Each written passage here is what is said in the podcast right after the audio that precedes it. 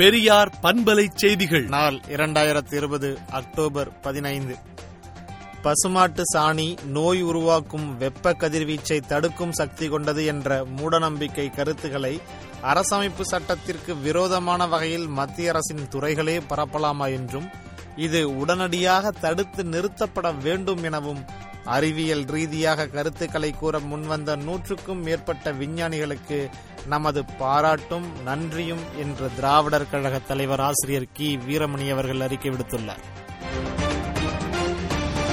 இந்தியாவில் கொரோனாவால் இறந்தவர்களில் எழுபது சதவிகிதம் பேர் ஆண்கள் எனவும் குணமடைந்தோர் விகிதம் எண்பத்தி ஏழு புள்ளி மூன்று ஆறு சதவிகிதமாக உள்ளது எனவும் மத்திய சுகாதாரத்துறை அமைச்சகம் தெரிவித்துள்ளது.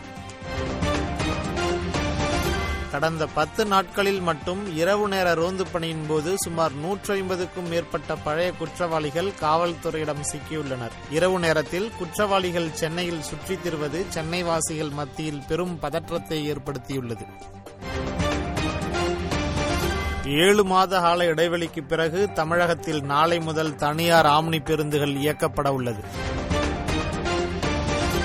தமிழகத்தில் சுங்க கட்டணம் செலுத்தும் சாலைகளின் தரம் மிகவும் மோசமாக உள்ளது என்றும் அதனை சீரமைக்க மத்திய அமைச்சர் நிதின் கட்கரிக்கு திருச்சி சிவா எம்பி கடிதம் எழுதியுள்ளார். தமிழகத்தில் சுங்க கட்டண கொள்ளையை மறுபரிசீலனை செய்ய வேண்டும் எனவும் அக்கடிதத்தில் அவர் குறிப்பிட்டுள்ளார்.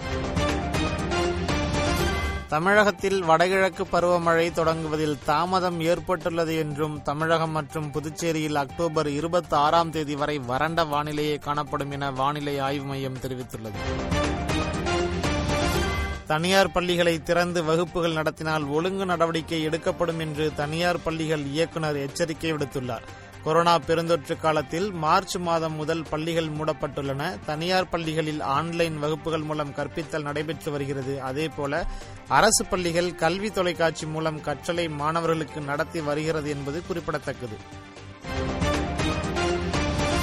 மத்திய அரசின் அறிவிப்பை தொடர்ந்து இன்று முதல் பல்வேறு மாநிலங்களில் திரையரங்குகள் மீண்டும் திறக்கப்பட்டது. தமிழகத்தில் திரையரங்குகள் திறக்க மாநில அரசு அனுமதி அளிக்கவில்லை என்பது குறிப்பிடத்தக்கது. கன்னியாகுமரி மக்களவைத் தொகுதிக்கு பிப்ரவரிக்குள் இடைத்தேர்தல் நடத்தப்படும் என தலைமை தேர்தல் அதிகாரி சத்யபிரகு சாஹூ தகவல் தெரிவித்துள்ளார். கொரோனா ஊரடங்கால் உலக அளவில் வரலாறு காணாத வகையில் காற்று மாசுபாடு குறைந்திருப்பது ஆய்வில் கண்டறியப்பட்டுள்ளது. இந்த ஆண்டின் முதல் ஆறு மாத காலத்தில் முந்தைய ஆண்டின் அதே காலகட்டத்தை விட எட்டு புள்ளி எட்டு சதவீதம் கார்பன் டை ஆக்சைடு உமிழ்தல் குறைந்திருக்கிறது.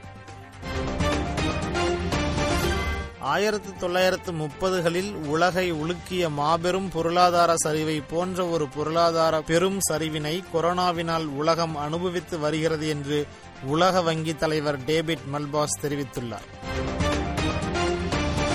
கலாச்சாரங்களை சிதைக்கிறதா கொரோனா இந்த தலைப்பில் இந்து தமிழ் திசை ஏட்டில் பதினான்கு பத்து இரண்டாயிரத்தி இருபது அன்று கட்டுரை ஒன்று வெளிவந்துள்ளது. அதில் திருமணம் உள்ளிட்ட சம்பிரதாயங்களில் விடாப்பிடியாக கடைபிடிக்கப்படும் சடங்குகள் கொரோனா மாற்றிவிட்டது என்பதை சுட்டிக்காட்டி கட்டுரை எழுதப்பட்டுள்ளது.